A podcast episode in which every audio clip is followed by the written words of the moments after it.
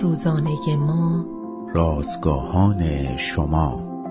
فقط نور محبت مسیح است که می‌تواند تاریکی نفرت را از میان بردارد. روز چهل و نهم از شماره دوازدهم نان روزانه ما. ایمان بد ایمان خوب عنوان و رومیان باب چهار آیات 18 تا 25 متن امروز ما از کلام خداست.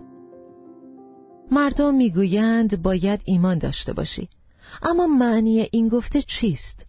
آیا هر ایمانی ایمان خوب و درستی است؟ یکی از متفکرین نگرش مثبت در قرن گذشته نوشت به خودتان هر طور که هستید ایمان داشته باشید بدانید که آنچه در درون شماست بزرگتر از هر مانعی است که سر راهتان قرار می‌گیرد این گفته هرچند بسیار خوشایند است اما وقتی با واقعیت برخورد می کند کاملا متلاشی می شود ما محتاج ایمان به شخصیتی بزرگتر از خودمان هستیم.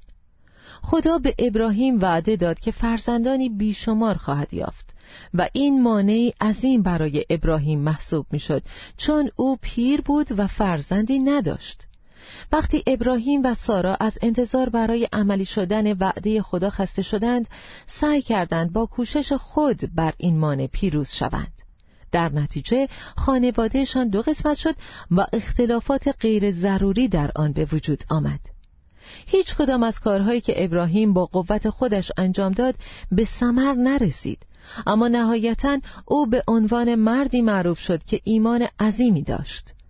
پولس درباره ابراهیم می نویسد او در ناامیدی به امید ایمان آورد تا پدر امتهای بسیار شود. به گفته پولس این ایمان برای او عدالت محسوب شد. ایمان ابراهیم به خدایی بسیار بزرگتر از خودش بود. خدای واحد و یگانه. مهمترین موضوع در این میان موجودیتی است که به او ایمان داریم.